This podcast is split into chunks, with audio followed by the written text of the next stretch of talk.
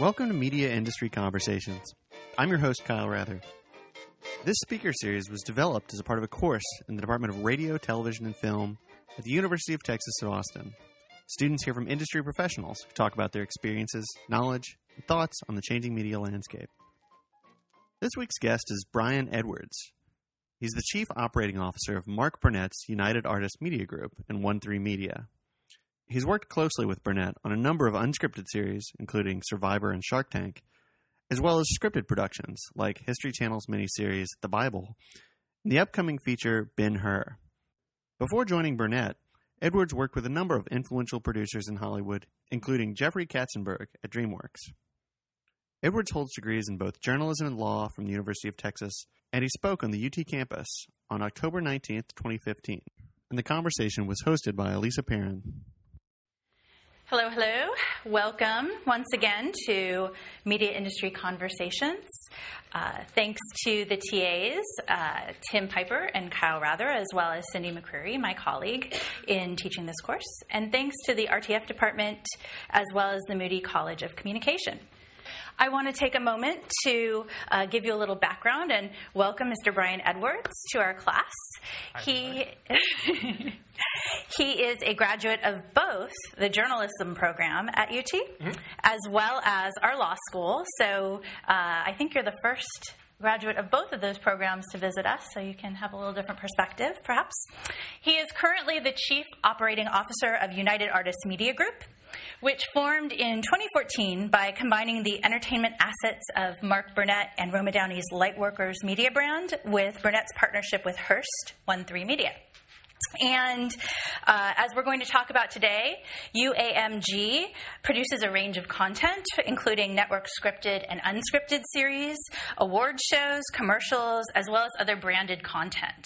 Uh, so hopefully we'll hit on much of that territory. They have a pretty impressive list of shows uh, and beyond that they produce, and we will hopefully walk through a few of those as well, including little shows like Survivor and The Voice, Shark Tank, the miniseries The Bible, and an upcoming feature, Ben Hur.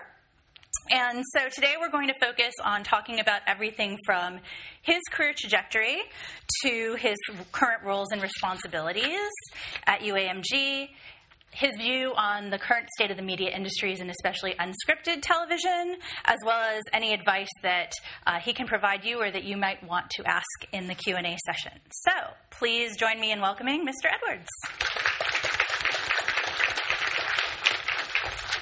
Hopefully, you're all still applauding after we're done. So I've uh, tons of questions to ask, but let's just start with the really basic one Sure. of uh, how did you end up at UAMG? Where did how did you get from UT to there? If you can tell. us. Um, it was uh, completely an accident, which I hope is good news for everybody because there's a lot of people who want to plan their lives out well in advance. For some people in some careers, like doctors and things, that can work really well. For most of us, the road gets a little bumpier. Uh, I had started my collegiate career at the California Maritime Academy, where I was going to be a deck officer on an oil tanker, uh, and ended up uh, becoming a law school graduate from the University of Texas with four college stops in between. So there's no clear line of sight to anything. The um, uh, decision to go to law school was, I mean, for better or worse, was one that was generated by a combination of two events. I was a senior journalism major, and my best job offer was to write obituaries for the Palestine Texas Daily Herald for about $12,000 a year. That was option A. And option B was go to law school at the University of Texas. So I quickly weighed those up, and that wasn't that close of a call. No offense to the Palestine natives. Uh, and law school led me back to Los Angeles, partly because I just wanted to move back to California for a little while. I'm from California.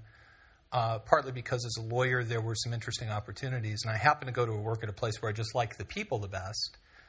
Um, as it happened, there was an individual there who's a very uh, powerful entertainment lawyer slash litigator named Bert Fields, and that won't be a name most of you know, but um, you know, Bert's client list was little people like the Beatles and Dustin Hoffman and John Travolta and Tom Cruise and Paramount and Fox and on and on and on. So I got I fell into the Bert client base fairly quickly. Uh, so I became what was known as an entertainment litigator, and my last litigation matter was for a guy named Jeffrey Katzenberg, who had a dispute with the Walt Disney Company in the late '90s, which was for those of you of a certain age, uh, kind of a big deal at the time when Jeffrey was running the studio and then left after a somewhat acrimonious split with a guy named Michael Eisner.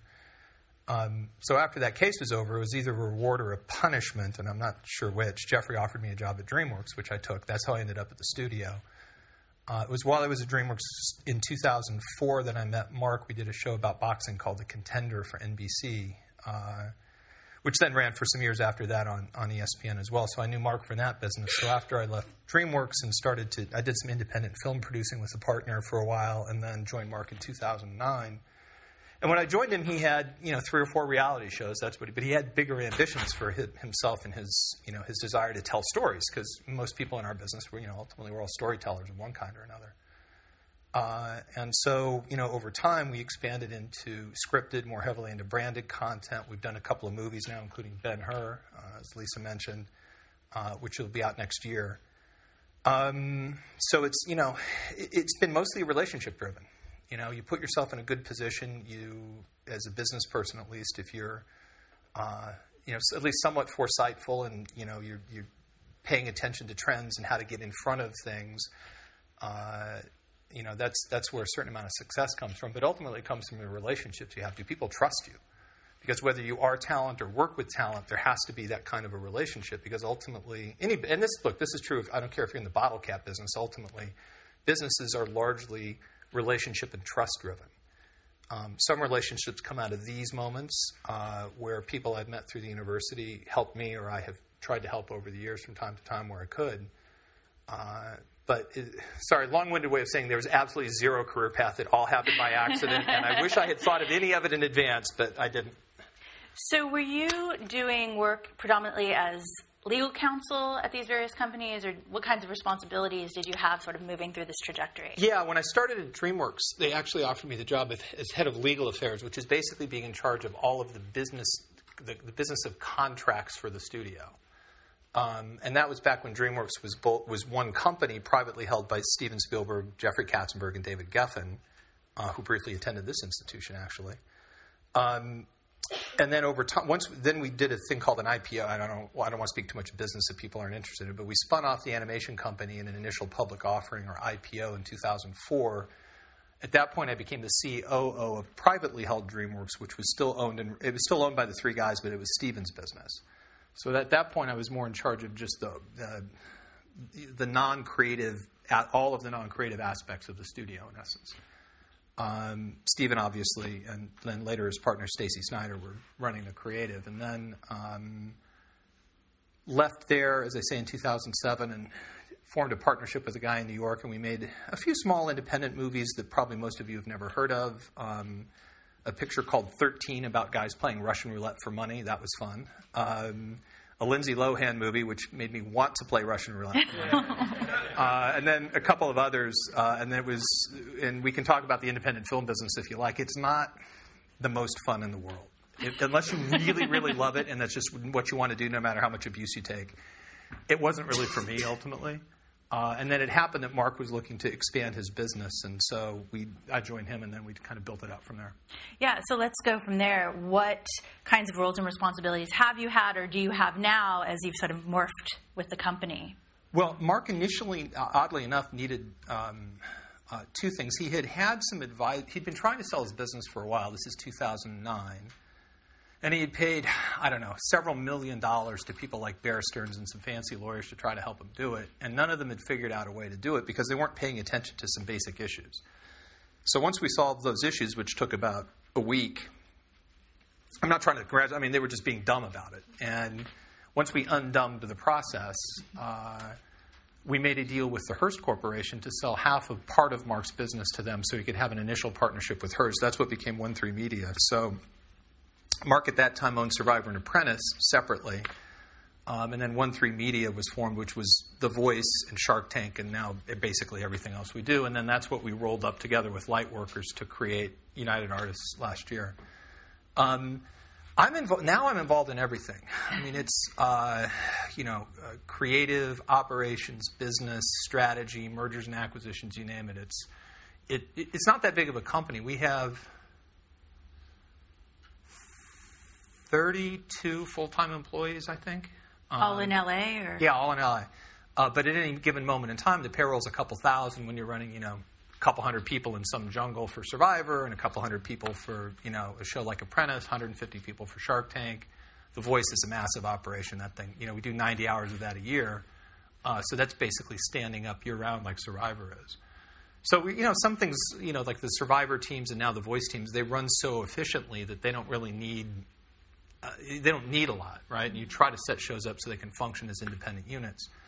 Um, startup shows take a lot of attention. Scripted takes more attention for different reasons. So it's uh, there's sort of nothing I'm not involved in now.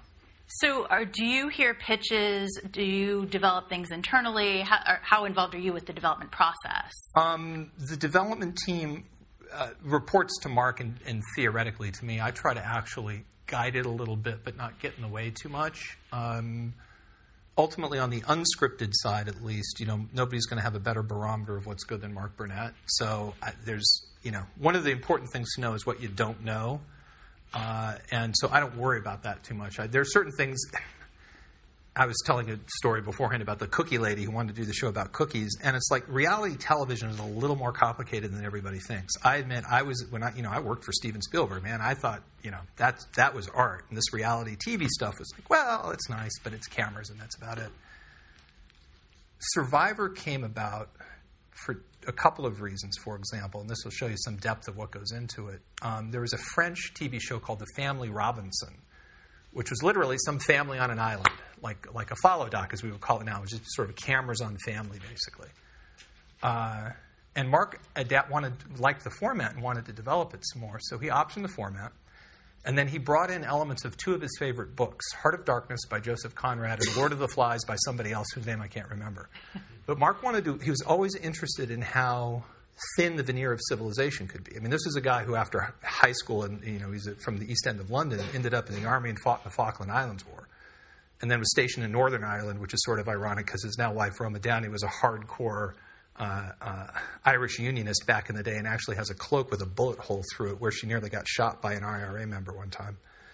Um, so you know, so Mark's sitting there synthesizing very complex literature and trying to figure out how to do that in a way where the construct and the casting is what creates the conflict. Because ultimately, story is about conflict. I don't care if it's, you know, think of a funny movie like The Hangover, right? And you guys all know this. It's all conflict all the way through. You just you cut it differently, you edit it differently, you write it a little differently. But conflict is the source of all the drama, all the comedy, the aspirational stuff, everything. And the challenge of unscripted to do it properly is you can't tell people what to say. So, in some ways, it's actually harder because the format has to naturally create the conflict moments to drive the story forward. So, it's been an interesting experience on that front. Scripted is, you know, a totally different animal because there's different buyers. Um, you know, different budgets, different production processes, different production timing. Uh, it takes different skill sets from a lot, not not from everybody on the on the org chart, but from a lot of people. Um, and then the branded business is different altogether. We're doing, you know, we've done like the People's Choice Awards for years and run the peopleschoice.com website for Procter & Gamble. We've extended our branded business now. So we're doing a, a thing called America's Greatest Makers with Intel. And it's literally an Intel funded show that's designed to promote their new uh, chip, the Curie, as they call it, which is way smaller than the button here on my sleeve, obviously. But they want to use it for wearable content, uh, wearable technology. So it'll be um, what is known in our business now as a true cross-platform piece of content where the digital and the linear television pieces actually are interoperable. They're, they're not like making a TV show and then doing this stuff down here for the internet. They're designed to be uh, effectively co-equal and coexist and have the whole thing tell the ultimate story of the process of who can create the best wearable technology using this Curie chip. So the businesses are all somewhat different. You know, top line, it's all about ultimately about story and about people because that's what we care about. Right? As much as anything else, we care about human beings and what happens to them and the hopes and the aspirations, and that's what you're trying to get across, whether it's scripted or unscripted. Maybe you could walk us through. You talked a little bit about Survivor, but uh, another reality project that you've sort of been involved, telling us sort of how you're involved with it, but also maybe a little bit about the reality landscape as it's currently. uh, sure. You know, we're uh, there's a show that I can't talk about yet in specific because it hasn't been announced, but it was a straight to series order with one of the major networks. And that was an example of where they had an idea for in a genre which is pretty well known, but they didn't really have enough format around it to make it interesting or different. So the development team came up with some stuff, which I helped them rework a little bit, and then that runs through Mark, and then it gets pitched back to Fox, and they go, "Aha, that's it." And then you go. Typically, with reality, you, you don't, you can't pilot. You can pilot uh, follow docs, like you know, uh, the Kardashians. If you wanted to follow somebody around with a camera and do a show about it, you can do that as a pilot. You can't do that with Survivor because it's an arced series. It needs it has a it has a process that it goes through an arc of storytelling. So the kind of form, formatted reality series that we do are straight to series orders, which means they're expensive. Um, budgets can be anywhere for network from a million to a tick under $2 million an hour. So if you order 26 hours, you're talking about 25, $26 million, you know, out the door, and they don't know what they've got. Not to mention all the real estate that you occupy, right? Because on a television network, what do they sell? Ad time. Well, if you go straight to series, that's a that's ten hours of their prime time schedule that they could sell to somebody else, and you're buying it. So they get very worked up about that kind of a thing, I mean, and rightly so. It's an important part of the process. Um, uh, so reality kind of works. The formatted reality business kind of works in, in that fashion. There are some buy, like Netflix won't buy formatted reality. They'll buy documentaries. Um, they'll obviously buy scripted but because of the way they drop their programming kind of all at once for the binge viewers among us, which is probably everybody in this room, myself included, you don't watch The Voice that way. It needs to space out over time so there's a sense of a drama as you follow people over a course of time and see what happens to them. Uh, nobody has yet figured out a formatted reality show that'll work in a, in a binge watched environment. So that'll be something. If anybody's got a great idea, that pitch I will take later. Uh, Careful. yeah, uh, yeah. No, we'll, we'll, we'll, have an organized process.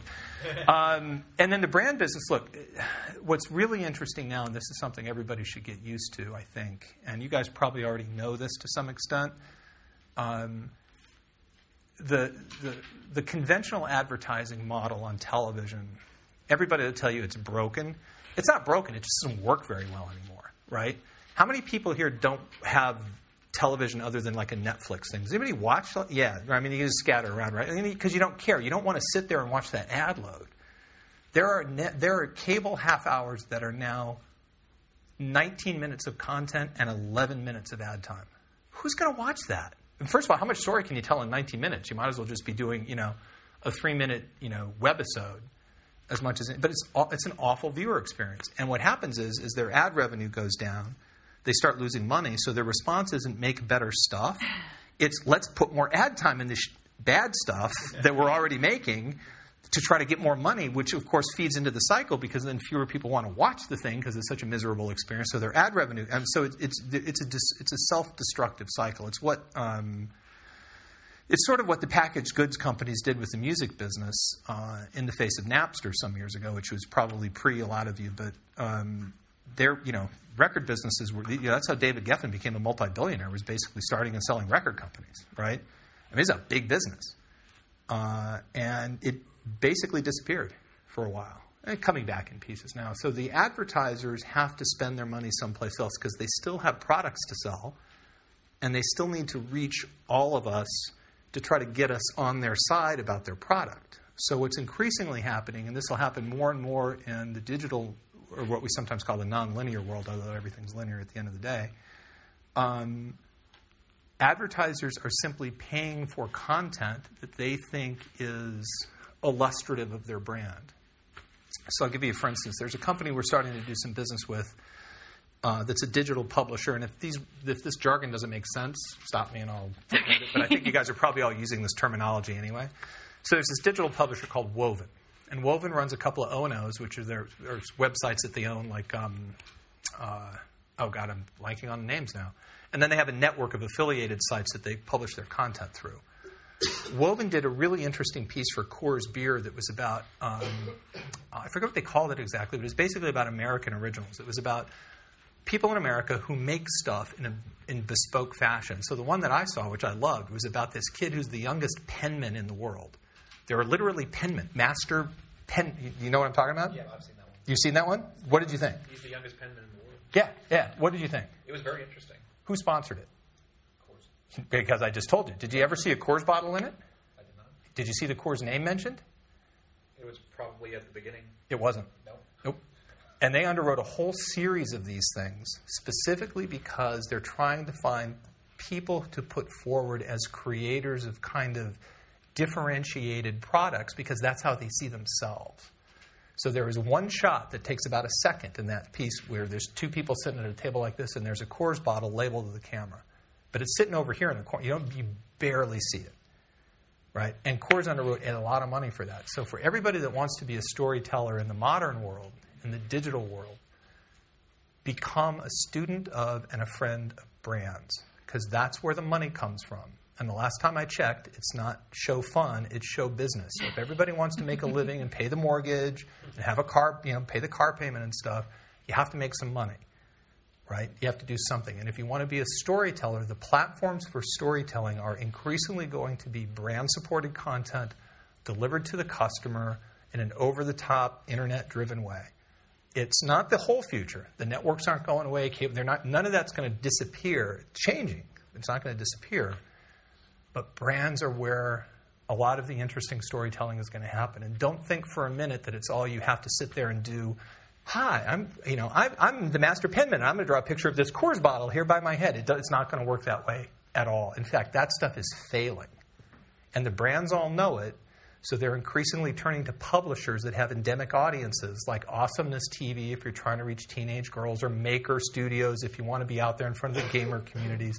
And they're talking to these publishers saying, how do I talk to your audience? What authentic feeling stories can I tell? Because let's face it, we're all the audience. We all know when people are bullshitting us. We can tell, and we don't like it.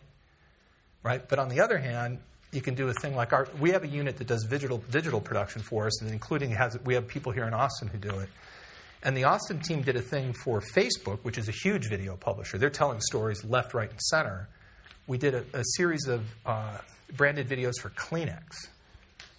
And of course, what we wanted was stories that would make people cry, right? Because that's what you need a Kleenex for, is when, when you cry. And the Austin team found a great story about a boy and his dog, and they're both in wheelchairs.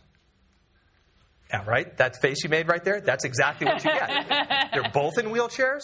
Look up boy dog wheelchair. Google it. Video of a boy and his dog, and they're both in wheelchairs. And it's the story of this guy who kind of rescued himself by rescuing this dog. And they, their, their little dog has a little wheelchair. He rolls around the wheelchair. It, 54 million views in three months. I mean, Kleenex couldn't be happier. And other than the fact that you see a Kleenex box in it once in a while, there's no, and Kleenex is great. There's nobody shilling Kleenex it speaks to their brand and it tells a great story, and that's what brands want to be affiliated with. Do the, uh, oh no no it's great. This is the future, so you get, either get on board or you can you know you can miss out. So do advertisers have a different degree of input on the digital content side versus the linear content? With the rea- how does it work with yeah, reality that, it, it, it, does. They do, and that's part of the problem. Currently, the way TV gets sold, everybody know what an upfront is? You study that stuff. Lots of puzzled faces. Okay, the upfronts are where literally at, TV networks go and sell their advertising inventory up front of the season. So every roughly April through June, there's a series of upfronts where the networks and the cable companies, and now the new fronts where the digital publishers go and so on. But anything that's a, a something front and upfront, the new front, the digital front, all these things is basically people trying to pre-sell their advertising inventory, right? And so what would happen is networks take their fall lineup to the upfronts and advertisers buy through their media agencies buy buy various pieces of time on the various networks, and then some months later in September, the shows come on the air. Most of them fail. The advertisers are disappointed, and then you wash, rinse, repeat the next you know next May. And this that was the way of it for years. The, you know, the Mad Men era. That's where all this stuff basically started. and has continued forward, sort of uninterrupted until. I mean, there's still upfronts, and there's still a big deal, and a lot of them, most the bulk of the money still gets spent there. What's happening now, though, is advertisers are super unhappy with that model because they get force fed a bunch of content that they have no control over. Coors doesn't, I mean, uh, you, there's network limitations on alcohol advertising, obviously, but Coors doesn't get to pick the boy and, the boy and his dog in the wheelchair, Kleenex, right? So they just get this stack of stuff, and their media agencies as intermediaries have to decide what they're going to do. Now, they can actually sit there in the room and and we're doing it right now. We're doing it with there's a media there's an advertising agency. I don't know how much you guys study the ad agencies, but there's Omnicom and Publicis. They all seem to be owned by the French for some reason. I'm not sure why, but in any event, there's major ad companies that in turn own most of the smaller advertising agencies in America.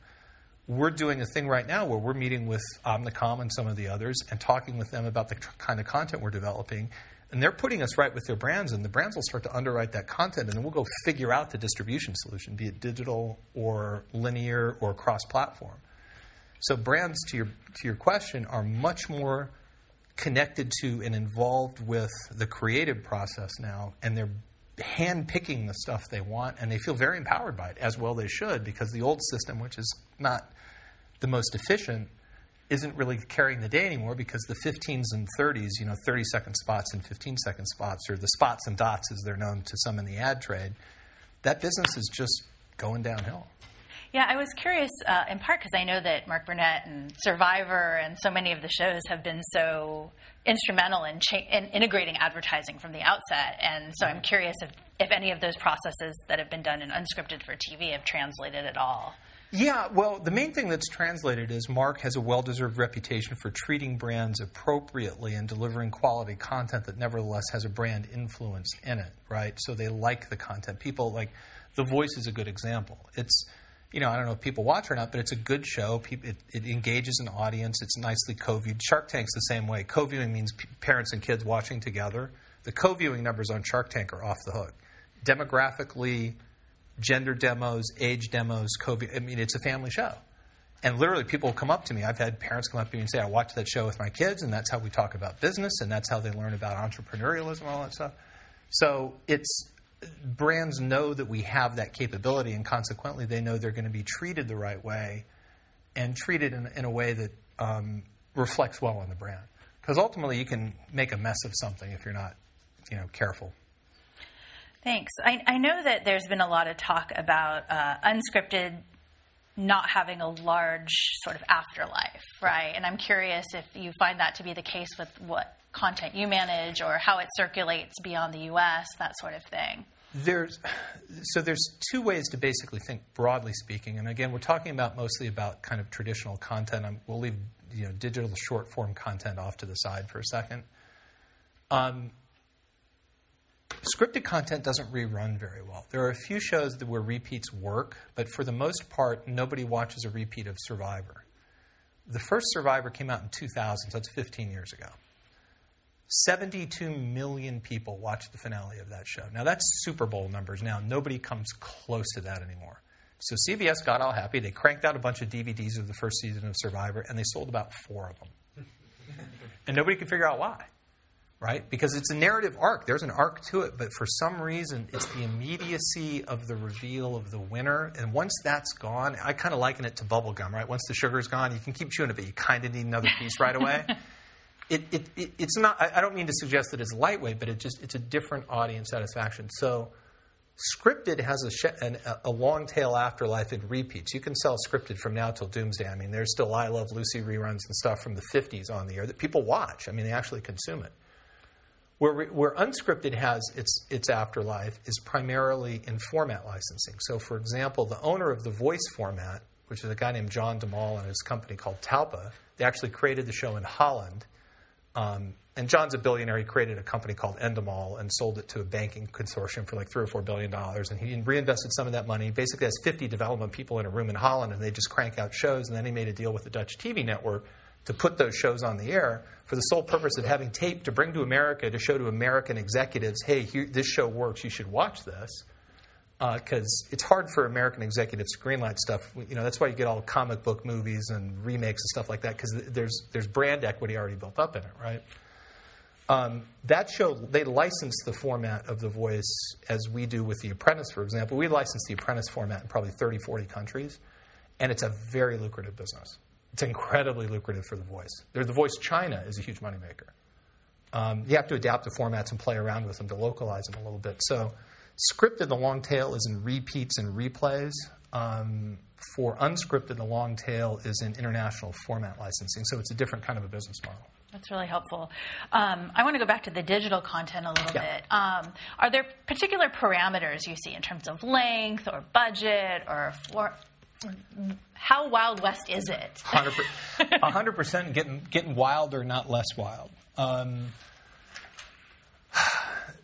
as there's all kinds of interesting little wars going on. So Netflix kind of set the tone for original what phrase do you guys use? Over the top? Is that a phrase that gets used a lot? Everybody know what that is? They've So- heard it a lot. Okay, so as we all do now.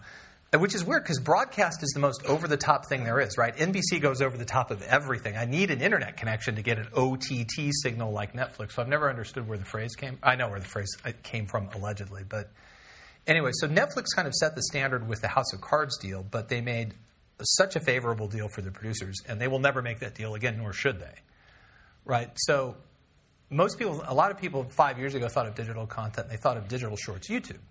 Two and a half to three minutes long, some kid in their bedroom telling a funny story. I mean, you know, just it's kind of like this throwaway stuff. Now, some of it's way better than that, but that was sort of one view of it.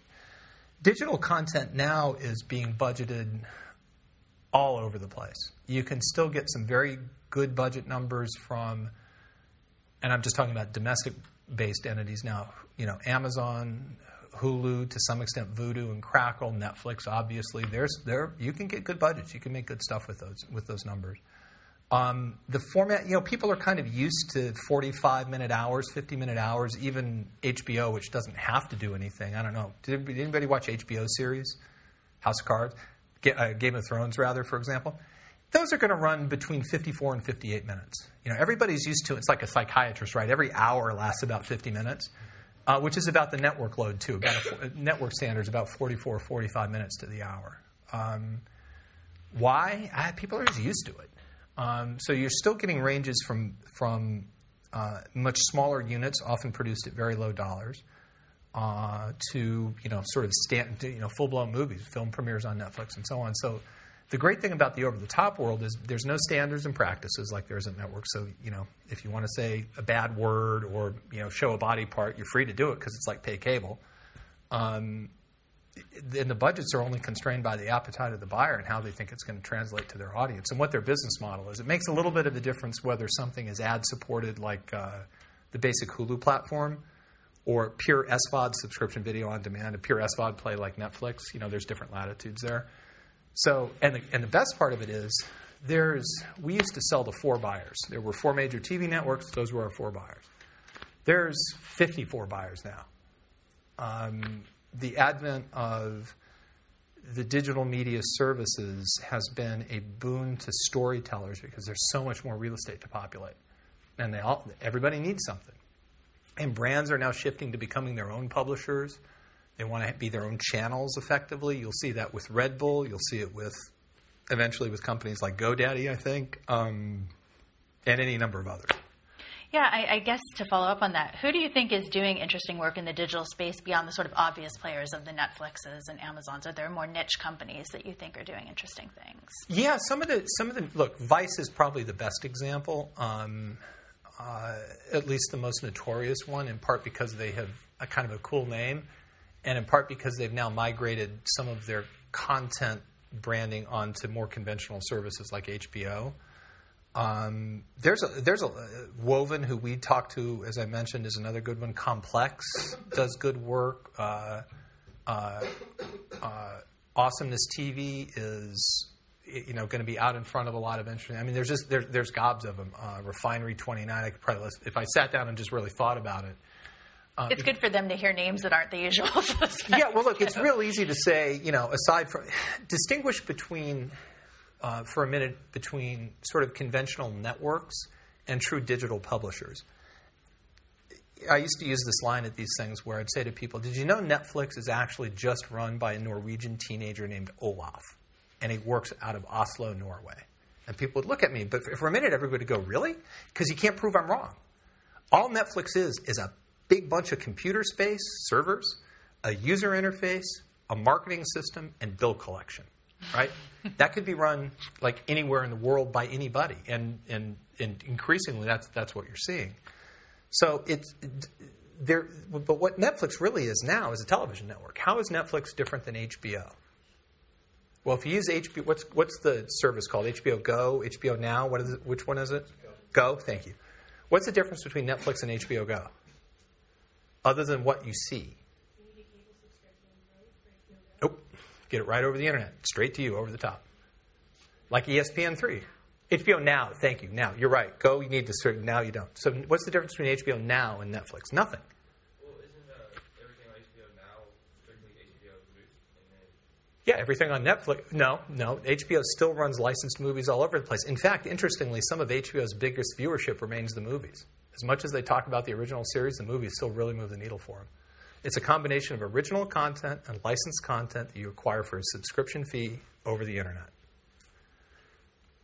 The difference between HBO and Netflix, therefore, is fairly minimal, or for that matter, NBC.com. They're all just networks now, kind of. And I don't say that disparagingly, I say it as a way to categorize them and how to think about them. Conversely, uh, Vice, Complex, Woven, AOL, HuffPo, New York Times Digital, NY NYT.com, whatever they call it, they're more digital publishers. They're doing all kinds of stuff. They're experimenting with long form and short form and branded and, and, and, and, and unbranded. So there's just there's all kinds of interesting content you can do. So the great thing is for everybody who wants to be a storyteller, not every one of your stories is necessarily a movie, right? Some stories are miniseries, some stories are, are long form, some stories are open ended television, some stories are short form. Some stories, some stories, like the thing about the boy and his dog in the wheelchair, it's beautifully told at three minutes and it would make you crazy at 33 minutes. Hmm. So the issue is the, the great thing about it is now for the storytellers, it's figure out where your story fits the best. And don't worry about whether or not you're getting a theatrical release.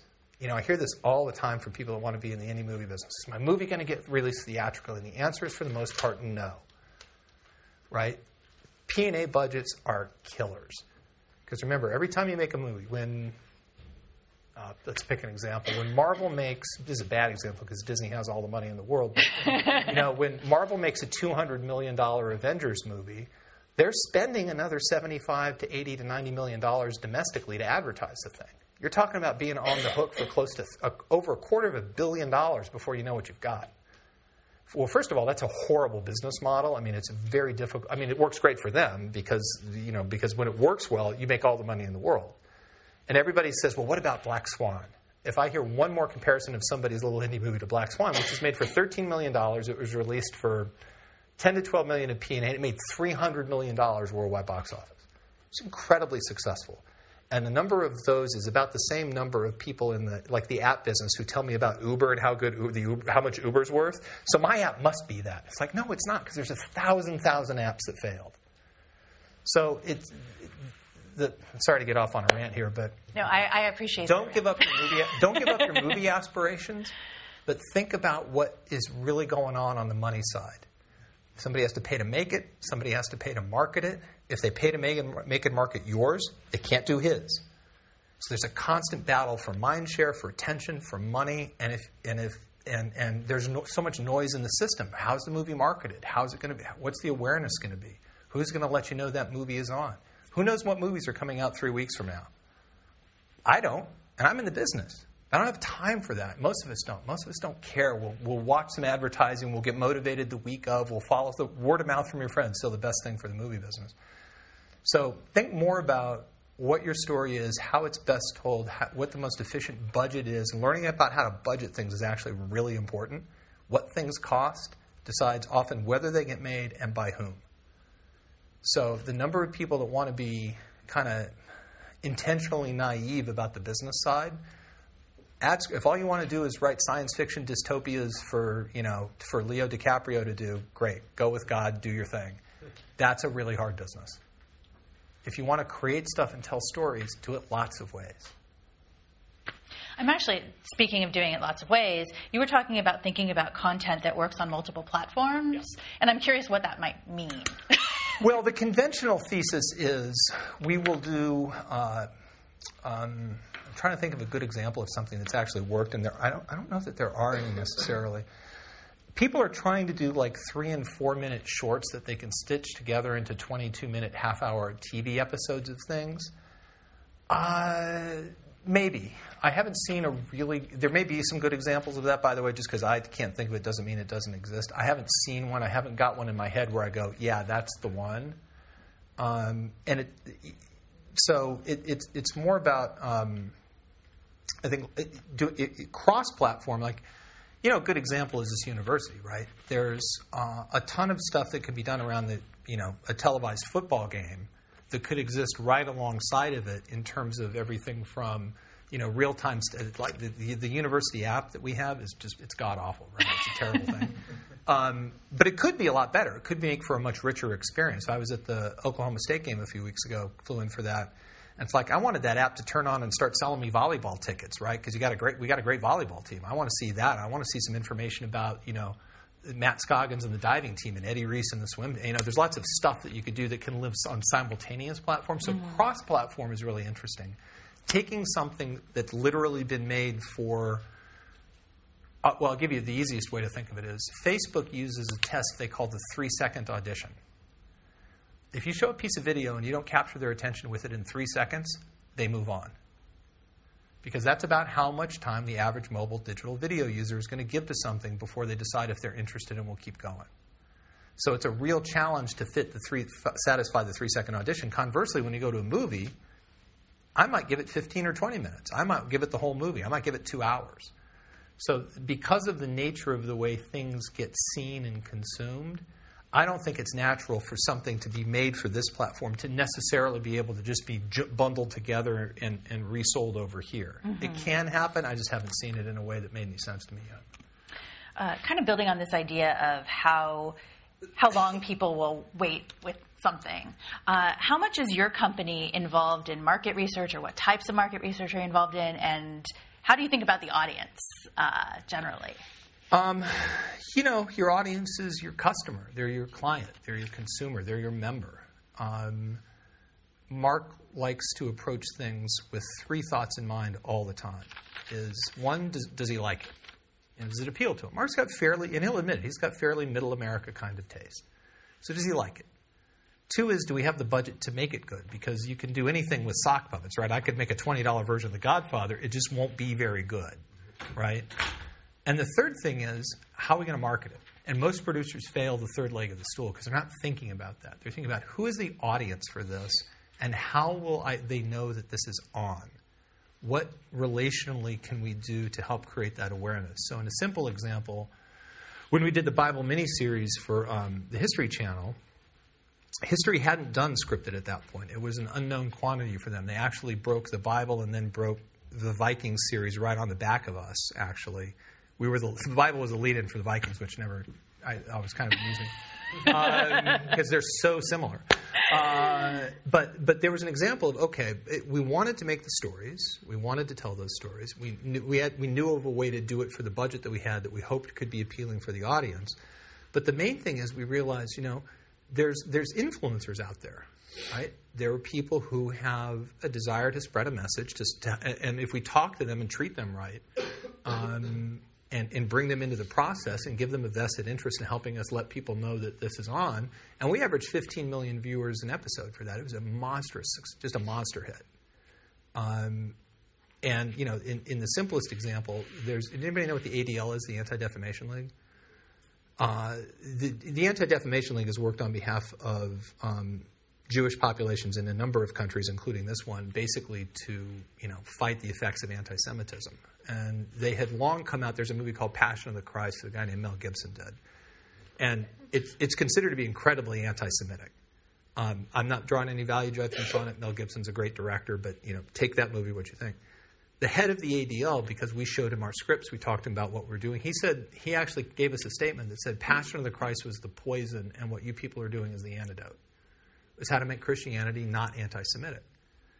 Um, now, I don't care whether you know. People, I'm not interested in anybody's, as Elizabeth I think said in the mouths of William Shakespeare. I'm not interested in making windows into men's souls. We did what we did, and we were proud of it, and we do it. We'll, and we'll keep doing more of it if we can. Um, but how you market it matters, because let's face it. If you know, if a tree falls in the forest and there's nobody there watching that channel, who cares? Right? You can put all the energy and effort in the world into something, and if nobody sees it, next. And that's really a bummer. When stuff fails, oh God, that's brutal. But it and it happens. Everybody has failures. Don't be daunted by your failures. You'll have lots of them. I don't know if you feel comfortable saying if there's anything that disappointed you that you, you wished had done better or that you. Oh yeah, I'll give you a classic example. So when after we did the Bible, people were like, "Ah, faith programming. Let's do more of it." So God is not dead made a lot of money. Heaven is for real made a lot of money. All this stuff starts coming out. So we thought, you know, there's a really interesting question, which is how is it that a group, uh, a very small number of men and women, can be in such in a minority group uh, under the heel of the most oppressive, dangerous, lethal regime in history, be absolutely antithetically opposed to that regime, and become Christianity? How did the Romans not stomp the crap out of these people just instantaneously? Because the Romans were really good at that. And there's there's actually a fair amount of interesting history, and it's not just in the Bible. It's like the Jewish historian Josephus has written a lot about that. Contemporaneous Josephus writing in the second second century, I think. Yeah. Um, so we wanted to do a follow-on to that to sort of explore that story. It was kind of House of Cards meets Game of Thrones because the real history of the Mediterranean at that time is fascinating. So we did AD for NBC, and we thought, hey, if 15 million people watch the Bible on the History Channel, think of a network. Well, it, it, we averaged six million people on NBC. We're like, why? Now, uh, the answer is nobody knows. Just didn't work, so it didn't get renewed. Sorry. Yeah. no. Onward and upward. Yeah. We'll keep coming back. We've got a bunch of other stuff. Do you feel like your company has a particular demo, a particular brand, or there's is there a certain type of content you generally tend to look for? Yeah, there's a lot of like. I love Game of Thrones. I'm a junkie for the books. I'm a junkie for the series. It's super violent. It's at times grossly misogynistic, although it also is kind of exalted because the most powerful figure ultimately is going to be. But I mean, it- I mean, does everybody watch Game of Thrones? Everybody know what I'm talking? Okay. I love it. We wouldn't make it.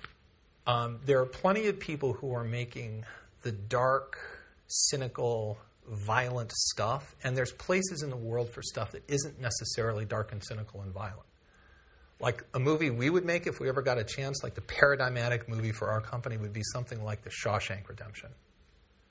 Because ultimately, if ever anybody ever seen it, oh thank God, um, it's a brilliant movie, uh, adapted by Frank Darabont from a, a novella written by Stephen King, uh, in a collection of short stories called Different Seasons, all four of which have been made into very successful movies, by the way. And the original story is called Rita Hayworth and the Shawshank Redemption.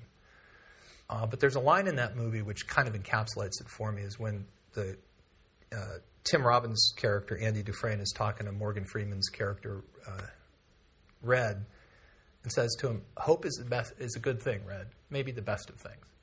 I love that moment, and that's what we like to deal with. There's plenty of dark. All that stuff is great. Good on everybody. Make it, enjoy it, thrive on it. But there's room for people to want to occasionally be uplifted. Say, you know what? I feel great having seen this. This makes me happy.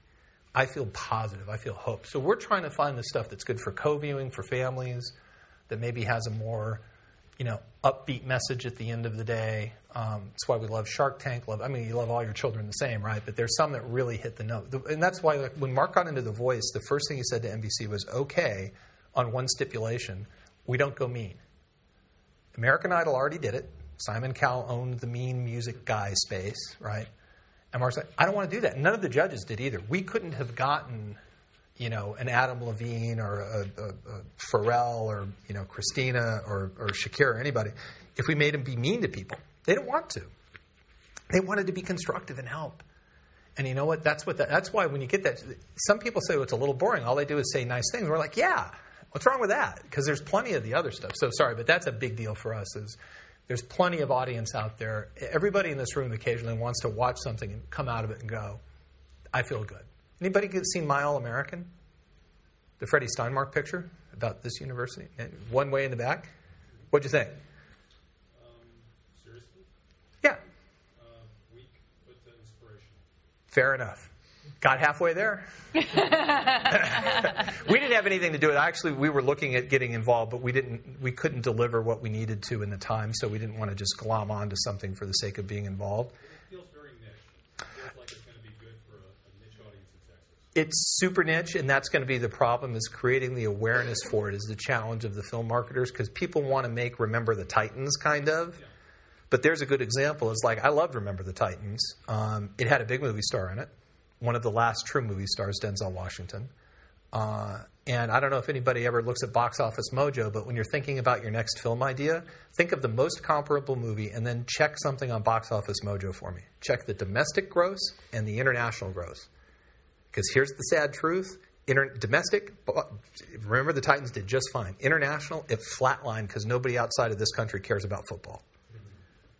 Okay? And it, when you're making 60% of your box office out of international, if you want to be in the big movie business or, or the more sort of traditional movie business, for lack of a better way to put it, action movie. That's why that's why one of the most valuable franchises in Hollywood is the Fast and Furious franchises because car chases don't need to be translated. No subtitles required to follow a car chase, and those movies kill it internationally as a consequence. Uh, building on the international market question, so how much do you, or in what ways do you think about the international market? Are there certain territories that you prioritize? Um, we think about it a couple of different ways. One is um, we actually do sell some stuff directly internationally. We have a we're actually launching a format in China right now with Beijing Satellite about small businesses, uh, which seems weird for a communist country, right? But they love it, um, and it's less communist than it seems uh, in China. Um, we have deals in Canada where we do content directly with Canadian broadcasters. Uh, we have had had a little footprint in the UK, but not gotten anything away there. Um, there are important things in the unscripted business, and well, okay, I don't want to get too too into the weeds on the details of stuff that doesn't matter. There are some countries where producers get to own the rights in the shows. Like one of my clients when I was a lawyer was a guy named Aaron Spelling. I don't know if anybody knows who that is, but Aaron Spelling used to own the TV business for a while, right? I mean, he had uh, Love Boat, Beverly Hills 90210, and this one. I mean, Aaron had hu- hundreds of hours of television he produced. And under the rules that existed at the time, the networks could only license the rights to air the show, and the producers got to own, like, basically the syndication rights. We've talked a lot about Fin-Syn. Fin-Syn? Okay, Yeah. oh, good. Thank God. so fin- Fin-Syn still exists in some countries, including Holland and the UK, which is why a lot of shows like Pop Idol in the UK becomes American Idol here, and Britain's Got Talent becomes America's Got Talent, and The Voice of Holland becomes The Voice here. So because those countries still have Fin-Syn rules. And so you want to be producing in those coun- countries if you can get something away because you can control and monetize the rights more effectively on a worldwide basis. So we're actually looking. We, you know, we continue to press forward to start things outside of the U.S. in countries where the rules still basically function like, uh, like species of Fin-Syn. Yeah. So you definitely want to look at internationally for scripted. You want to think about who your buyers are, what plays in different places. International co-productions. Lots of stuff is being done right now in interesting ways. Like there's a show called Versailles, which is being produced between. I want to say Canal Plus in France and, and maybe a German, like I don't know, maybe a German company, but it's all being shot in English and it'll get exported over here. That's what happened with there was two Borgias series. I don't know if anybody saw. There was the Showtime one, which was based on a Neil Jordan film script we actually had when I was at DreamWorks that got converted into a TV series, and then there was another one just called Borgia, which is actually shot primarily exclusively in Europe, and then so, the the American rights were withheld by the producers and they sold it to Netflix hmm. for a very nice sum of money per hour, by the way. So you think you have to think about international from a financing perspective. International co-financings are important. Production tax incentives are important. You can get, you know, we're going to get a nice production tax incentive on AD. We filmed it in Morocco, but all of the post and a lot of the development happened in the UK, and Britain has reinstituted its uh, television production tax incentive. So you can reduce the effective cost of making something by where you shoot it internationally. Uh, crews can be different. You can work non-union easier outside of the U.S. There's a lot of factors go into it. Do you choose to film in certain territories in the U.S. or mainly do you go overseas when you're trying to save? Um, depends on what it is. Uh, unscripted, we will mostly shoot in the U.S. and very few states have a production tax incentive for unscripted. Um, it's there. it, we're just not hoity-toity enough, I guess, for the tax guys in various states. Um, for scripted, you definitely look at state production tax incentives, but the main thing, obviously, is simply it's got to fit the show, right? You can the number of people who've used Toronto to double as New York and forget to, you know, that some of the shots have mountains in the background. It's like it's unfortunate. Um, so we shoot, we domestically we shoot. We've shot Apprentice in New York mostly, but that's where Trump was. Now that Arnold is the new, Art Schwarzenegger is the new Apprentice, we'll shoot that one in L.A. So some of that is just creatively driven by where the assets are. Yeah, that makes sense. So I know you've been saying that the independent film business, business is not optimal right now, um, and features in general. I'm curious, uh, you know, what do what do you look for when you're developing features? Obviously, you're, you are doing a feature now. Do you tend to try to translate certain feature properties into series, TV series? Do you think that way? You know, I, I think that will work. It, depends on how precious anybody is about a theatrical release of their movie. I think uh, Amazon's piloting to series, pilot test to series business remains their principal business model. For so essentially, what you're doing is you're making a movie as a back, what we call backdoor pilot. Um, and if it goes, then great. If it doesn't, well, there's this mini movie out there, and, and, and there you go. I don't really know. You know, once in a while you'll see movies come out of extensions of as extensions of TV series. Nobody has really mastered the let's make a movie with the idea of launching a TV series out of it um, that I can remember. That's really worked. Certainly, it hasn't been done enough to make it like a business model. By the way, you use don't use the word model when you're describing something because everybody says, "Well, I've got a new model for this." It's not a model. It's just an idea. Don't don't, don't call it a model. Um, so you, you know, not not exactly what what we try to do is, and we've had properties brought to us as series that we thought would be better as movies, and vice versa. We really try to think of where the best place for it to go is. I will tell you, the indie movie business. Let me put an asterisk on it. The theatrically released indie movie business is tough. I think it's getting really interesting actually with the SVOD players because they all want content. They want something they can talk about. Remember, every SVOD player needs to promote things, right? So if they can get a really good, you know, use this bad example, but a simple one, a really good original horror movie. Imagine if Insidious was only available on Amazon. Right? Well, everybody, I mean, people that like horror movies love Insidious. They love the whole franchise. So if you can get, you can still do interesting independent film businesses as long as you're not all jonesed about, you know, the lights go down and there's an audience like this watching it up here. You can still do it. It's just hard. I, we look at it more as, as, you know, frankly, where can we sell it that produces a reasonable return on our time because you're investing your life in this thing. You know, there's a lot of emotion. Do, does anybody here write like scripts and stuff? Any writers? It's hard, right? I mean, you're bleeding on that page sometimes. It's awful, and it's blank, and it stares at you, and you stare back, and it's always winning. The blank page is always winning. It's beating the writer every time. So by the time you're done with it, you're so like almost like used up. You know, Hemingway, I think it was, it said writing is a blood sport. I mean, it literally is. It's like killing things. Um, and so when you've done all this work to create this thing, you want to actually get something. You know, you want to keep the lights on with it. So we're more interested in um, things that we find, you know, some some. If you don't want to do it creatively, don't bother. Once you've got it creatively, then it's it's what I talked about before. It's budget and marketing. How do I get it budgeted properly and put someplace where I can reach an audience with it? Sense. Uh, let's shift gears a little bit to some advice type questions for the students, and then we'll open up to the audience. Um, first of all, are there any um, names or companies, news events that they should be following or they should know that you'd recommend? Yeah, I've talked a lot about digital publishers, uh, and I would. I, you should know who they are. You should know what they're doing. You should know what kind of content they're putting out. You may have an idea that you think is unmakeable as a regular television series or motion picture that might be nails, like the the American Maker Store, like the Penman guy. You would look at that and you'd go, you know, if I was thinking conventional television, maybe I could do a little, you know, a ten parter on, I don't know, you know, some cable channel, and I might get three hundred thousand dollars an hour as a budget for it, and it's probably not worth doing because there may not be enough of that content to make twenty or thirty of them a year. You know, so you'd struggle with that as a television series.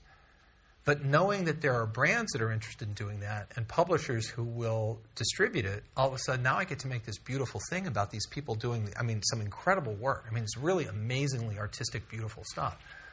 So I would be um, aware of, as I've said, for feature films, um, at a minimum, be aware of the diff- of what matters in terms of domestic and international. Because if you're going to make a feature, you know, tough to make the football movies, tough to make the movies that don't travel. Um, if you want to try, don't try to make anything for HBO because they only make their own stuff. They internally develop everything. They buy almost nothing from the outside. So take all your HBO dreams and forget about them. Unless you get the job at HBO, in which case, good for you. And make sure to be friends with Colin Callender and Michael Lombardo because they make all the decisions. Uh, and they do great work. That's why they don't need to go outside because they they do, they they foster great stuff. They don't need to do it. Um, I'd pay attention to what's working in the SVOD platforms. Um, try to keep aware of what viewership numbers are and what seems to be getting picked up. Networks will cancel things like that. Like Shark Tank almost got canceled because it barely rated, you know. But because it was so cheap and it was Friday nights, they let us keep it on the air. And now it's a, it's the number one show on Friday nights every time it's on. Um, so networks have a very short fuse.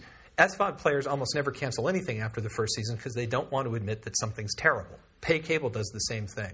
Dirty secret, don't mean this in a bad way. If anybody actually looked at Girls, the Lena Dunham show, based on its viewership, it would be canceled. It hardly gets watched. Now that's not because it's I just it doesn't have an audience, right? So a network would cancel that show, but HBO won't because it gets them awards. They want the awards, they want the accolades, they like the they like the association with it. So see what's getting renewed on the SVOD player. See what's getting re- see, watch for renewals. I mean that's what's you know that's what I know a guy that does a kid who started his television business while he was in. No, that's a lie. He started his television business while he was in high school. He just finished a first look deal with a studio. He's 22 years old. And here's, you know, he's like, look, I want to make all kinds of stuff, but as a practical matter, to get started in the business, I had to make things. So one of the things I did was I watched cable TV. I counted the number of shows that starred guys with beards. And it was a lot. so I developed a bunch of shows with guys with beards, and he sold three of them. One of them is now a show called Ax Men, which is on cable. I mean, literally, that's what he did. He's like, hey, if people are buying stuff with dudes with beards, I'm going to do dudes with beard show. Right, Tim? You- With the beard? Yeah. so some of it's just being aware of what the marketplace looks like. Um, Any publications or books that you think are good for them to follow on, or read? you know, I'm not sure I'm up to speed enough to have much of an opinion. Um, uh, That's okay. I'm, yeah, I'm trying to think of anything that would be worth talking about. I mean, we've talked about reading the trades with them and that sort of thing. you know, the, the trades are okay. Uh, that's, in, uh, you know, I'd rather be reading ComScores if you know what those are. ComScores are um, um, internet view, viewing numbers. Like when people talk about the number of unique viewers they have and stuff like that on websites, that's really coming out of ComScore. If you can get your hands on ComScore data, that's what I'd be paying attention to. It's nice to know what's going on. No, reading the trades is good for just staying abreast of things. It's nice to be current.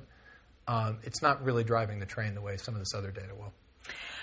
Okay, so my final question, then I'll open it to students, is I know you have a law degree, and we've had students in here ask if should I get a law degree, um, and if you have any thoughts about is there a value if you're interested in going into the entertainment industry and getting one. Depends on what you want to do. Um, uh, if you want to be on the business side of the business, like I mostly am, which I find fascinating, um, an undergraduate business degree is probably plenty. A law degree can help. An MBA can help. I don't know that's necessarily that there's that much ROI on it, much more, enough of a return on your investment to make it worthwhile. Um, so I would say probably less so. Uh, I had a guy who worked for me as a lawyer at DreamWorks for a number of years who uh, actually went as an undergrad degree from Florida State University from the film school, then went to law school. And he wrote scripts on the side. He wanted to be a writer, and he just wrote, wrote, wrote. We finally optioned a little script from him uh, for $10,000 or thereabouts. It was a WGA minimum uh, script option fee that we paid him. That option allowed him to get an agent at what is now WME, uh, which is run by a guy named Ari Emanuel, who's the prototype for Ari Gold on uh, uh, Entourage, for those of you keeping score at home. And anyway, so he got an agent, which got him a job at the um, Disney um, direct to video group, basically writing like Homeward Bound 9 sequels and stuff. but he was polishing his chops and polishing his chops. And then he wrote a script called Bedtime Stories that Adam Sandler got interested in, and Bedtime Stories got made, and that got him noticed by Jerry Bruckheimer. So he wrote uh, Sorcerer's Apprentice for Jerry Bruckheimer. He wrote Escape to Witch Mountain for um, Dwayne Johnson, and now he's uh, you know he's a million dollar feature writer because he wrote. So you know my main thing about advice, if you're a writer, write and don't stop, and don't worry about whether it sells or not. Just keep going try to be sensitive to marketplace trends and be aware of what's going to capture somebody's attention because people are reading stacks of stuff, right? You know, your precious baby is one of a thousand precious babies on some D person's desk that has a million things to cover before the weekend. So give them something to, and Richard, you can speak to this more eloquently than I can, but you got to give them something to go off of. So writers should write. That, that'd be the main. And if you want to be a director, get a job as a waiter in Hollywood and network. um, you know that, that a lot of it's just networking. You know, go to a don't don't plan that you have to start where you finish. There are pe- plenty of people. You know, David Geffen started in the William Morris mailroom, right? Lots of people have come out of mailrooms, literally, where you're toting mail from the mailroom out to agent's desk, and then you get a job as some agent's assistant, and then you become a junior agent, and then eventually you decide if you want to be an agent or not. If you don't, then you get into management, and then you become, you know, Jimmy Miller, who happens to manage Will Ferrell, and now Jimmy Miller's a, you know, a good trillionaire guy who produces comedy movies and does a really good job of it. I mean, it really turned out to be talented at it. So don't assume that you need to start where you finish. Get in the door. The entertainment business is a very closed system, and we don't like strangers. We people don't want to lose their jobs. They don't want to give up their jobs to any of you people. it's it's it's a it's a little club, and we're a little clubby about it. I say we. I'm lucked into the club. I would have not gotten in if I had tried to. I, got, I sort of backed into it. Um, so give yourself time and find an entry point because once you're in, it's a lot easier to it's a lot easier to stay in once you're in than to get in in the first place. That's helpful. Well, let- let's go ahead and open it up to the students Sure. now, uh, if there's questions. Yeah, I see Josh's hand over there.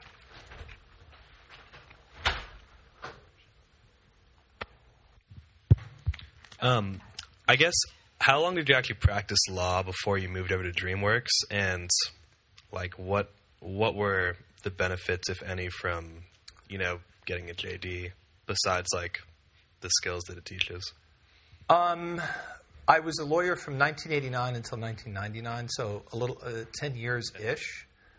Um, you know, the thing about going to law school is it teaches you a way. The, the primary goal of law school is to teach you a way to think and to be able to, to keep constructs in your head. So there are lots of really good writers who actually are lawyers by training, um, because you know, I know everybody teaches, you know, we all learn three act screenplay structure and all that stuff, but lawyers are really good at holding a lot of things and, forming things into an organized system in your head because you have to. That's kind of what the job is, whether you're doing a deal or litigating a case or whatever. In my particular situation, I ended up doing a certain amount of, um, among other things, profit participation work, which was, you know, somebody gets a movie deal and they get a million dollars to make the movie and they get 25% of the back end after 15% the distribution fee. Co- you know, there's this whole definitional thing that happens and then there's big fights over how the money flows and everything. Um, so by the time I got done, actually, the, the Katzenberg litigation I mentioned, how about this for a deal? Jeffrey Katzenberg had 2.5% basically of the adjusted gross receipts of everything put into production while he was at Disney from 1986 to 1995. That included little movies like The Lion King. We were talking about hundreds of millions of dollars from that little 2.5%, and nothing but fights over how it was calculated and where the money came from. So I had a PhD in the movie business by the time that was over, and that has stood me in great stead because I fortunately ended up knowing a lot about how to how how the money works. You know, there's a line from the movie All the President's Men, which probably most of you haven't seen, but there's a, it's from the Watergate scandal, and Deep Throat said to Woodward and Bernstein, "Follow the money." I highly encourage everybody in this room to be able to follow the money. If you don't understand where it comes from, where it goes, how it gets spent, how it gets divided up, who gets what, you're disadvantaged. It's perfect. Um, real quick, I guess does uh, now that you work kind of on the creative side, does legal thinking hurt creativity? In all honesty. Yeah, it does actually, because one of the hardest things to do in unscripted is to construct a format. It's easy for people to come up and say, let's make a show about cheese. And I say, great, what's going to happen in the third episode of the first season in Act Three? And they look at me and say, let's make a show about cheese. And I say, when you know, when you can answer the question of how it gets constructed in a way that's going to create drama, that's going to create comedy, that's going to create some emotion, when you understand how the format, will go back and break your format and then bring it back, you'd be surprised how often. The other thing is, I've said a lot of negative things. I'm going to say something positive. Everybody has ha, can have an opinion, and a lot of them are really good. There's a story about The Voice when it was being shot in Holland that it was a PA who was maybe 20 years old who said, "Wouldn't it be more interesting if the chairs were facing the other way when they started?" And everybody's like, okay. and that's literally where it came from. So the, everybody can have good ideas. So think about your idea, think about how it fits in a setting, and then bring it forward. But yeah, definitely the, the, the, the organization of thinking, it's a critical part of producing because ultimately it's not just here's this story. There's a lot of anybody ever been on a, like a big movie set or a big TV set? Yeah, right? There's a lot of people standing around there, right? There's like hundreds of people, and I don't have any idea what a lot of them are doing, and, and it's it's complicated. And so being able to take a complex situation and break it down into its component parts, organize it properly in your mind, keep it flowing forward in a logical, common sense way, that's all stuff you can learn as a lawyer. Um, you talked a lot about branded enter- entertainment and Yeah. companies sponsoring what you're seeing. It- to me, it sounds a lot like older television shows. Like in the 60s, they'd sponsor something and throw that on TV. So, what's the big difference between now and then, I guess? You know, that's just, it, that's that's an incredibly good observation.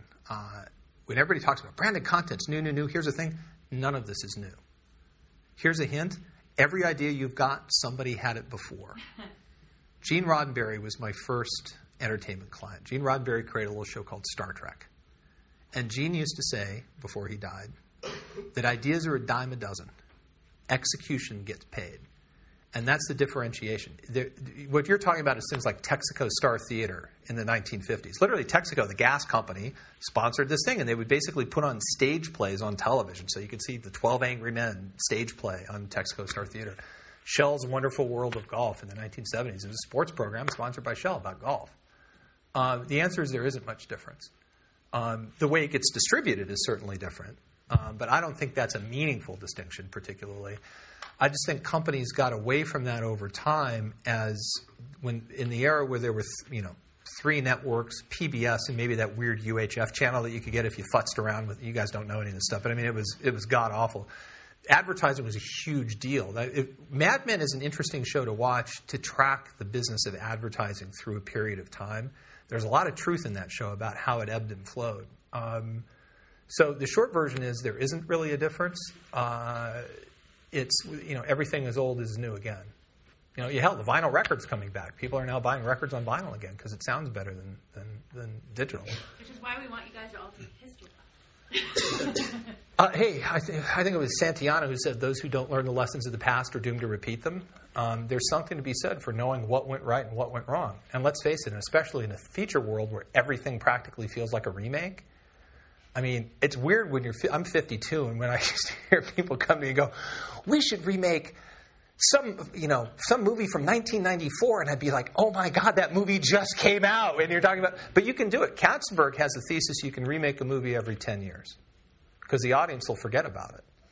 Um, I don't know if it's true or not, but that's where um, a movie called The Mighty Ducks came from. It was 10 years after Bad News Bears, so he wrote up The Mighty Ducks. And he got a, a hockey team named after it for crying out loud. So, I mean, there's Jeffrey's a smart guy, so when he says something, I tend to listen to it. And I think that cycle is actually getting shorter. The more content there is, the faster people forget. That's why you can do. I saw your Daredevil thing. I'd be really interested in what their reaction is because remember that was a movie with um, Ben Affleck. Thank you. And it was awful. Oh God, it was terrible. Right. um, and I thought, okay, maybe that killed the franchise. Uh-uh. Smart people came along, and I haven't seen this, but I have heard they did some really interesting things for Netflix with it. So there's a good example of how there's a, a, a weak brand, Daredevil, damaged by an unsuccessful, I won't call it bad I'll call it unsuccessful because it lost a lot of money, movie. Now it's on Netflix, and apparently quite good. Good. Yeah, have you seen? Yeah. Yeah, okay. Yeah. So there you go, right? So just wait for Fantastic Four in what a year now. Well, uh, third time's a charm, I hope, because they cer- I actually didn't think the first ones were that bad. The problem was they didn't have the gravitas, and what happened with that. I mean, look, you can say a lot of things about a lot of things, but one thing I'm pretty sure of is Robert Downey Jr. is a brilliant actor. And when you put somebody who's that kind of tortured guy, and he really was a tortured guy, I mean, he was a mess for a long time, and you put him in a movie like Iron Man, it has a different tone than if you cast it more for the comic book crowd. And that decision changed everything. That one move. It added an era of, of, of performer legitimacy to those movies that kind of didn't. And that's no slam on Ioan Gruffudd, and, who was in the original Fantastic Four, for example, or Jessica Alba or any of them. But it changed every. If I'm trying to remember, did, did fan, that Fantastic Four come out before or after Michael Chiklis was in The Wire? Or uh, The Shield? uh, like a year or two after, wasn't it? I believe so. Yeah. Yeah, I, like I, if he'd been the star of that movie with that dark kind of really critical success thing, plus he was wearing all the makeup, so it didn't really work because you couldn't tell it was him. Um, I think that was that was the money shot for that movie, and so it'll be interesting to see what they've done. with it. That's actually a really good place to conclude. Okay. Uh, I think we're out of time, but thank you so much. Thanks, everybody. Great. Thank you. Thanks for joining us for another media industry conversation. This has been a production of the Department of Radio, Television, and Film and the Moody College of Communication at the University of Texas at Austin. For more information or to listen to some of our previous guests, visit our website at rtf.utexas.edu slash MIC. This course was made possible with the work of Dr. Alisa Perren and Cindy McCreary, with lead TA Tim Piper, and the program was produced and edited by the technical TA, that's me, Kyle Rather. We hope you join us next time for another media industry conversation.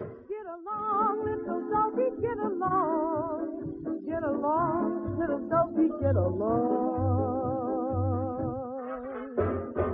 There is a land, a western land, mighty wonderful to see. the land.